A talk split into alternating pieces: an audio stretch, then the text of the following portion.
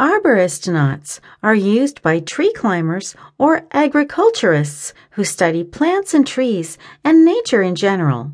These knots are needed because it is common knowledge that climbing trees, especially because arborists already have a fatal accident rate. Here are the knots that you can use. Basket hitch. Made from a closed loop of rope, the basket hitch is meant for providing an anchor point or hoisting some form of load and is also used for overhead rigging. It's also one of the strongest knots around. It has often been used in webbing and animation.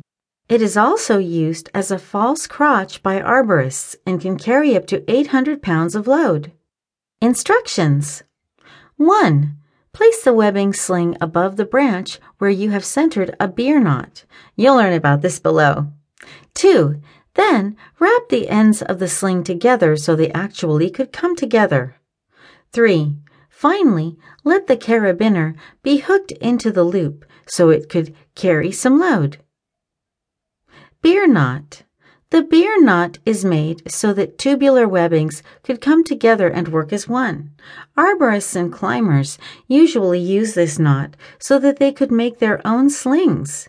It's not the easiest knot to make, but is definitely one of the strongest and is also needed to make the basket hitch, as mentioned earlier.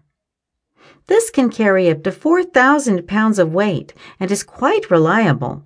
That's why it's important to learn so you can survive when left on your own.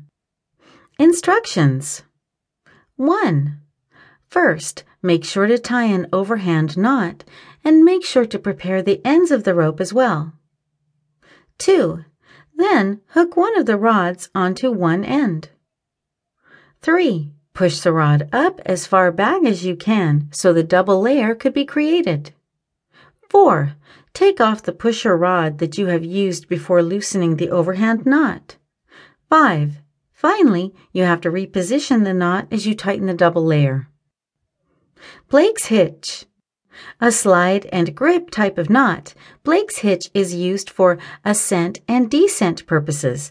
Remember that you should only take the strain below the hitch and that it should never be used for traction. Take note that while your thumb is inserted through the hoop, you won't have a hard time making this knot.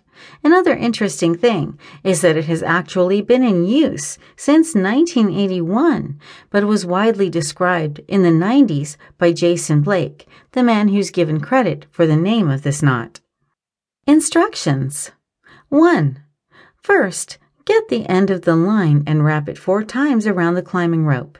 2. Bring the end of the rope back down and then tug it behind the rope itself so that it will be able to exit the middle. 3. Tighten the rope so you could achieve a neat knot. Bowline knot.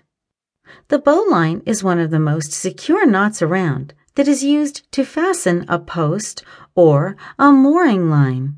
It's also great because it does not bind or slip and can be easily untied without any form of load and actually got its name from the shipping bowline. Instructions 1. Make a small loop so that you'd have enough room for the loop size that you really want for the whole rope. 2. Let the end of the rope pass through the loop as you're trying to make an overhand knot. 3. Then continue all the way to the standing end and then back again with the smaller loop.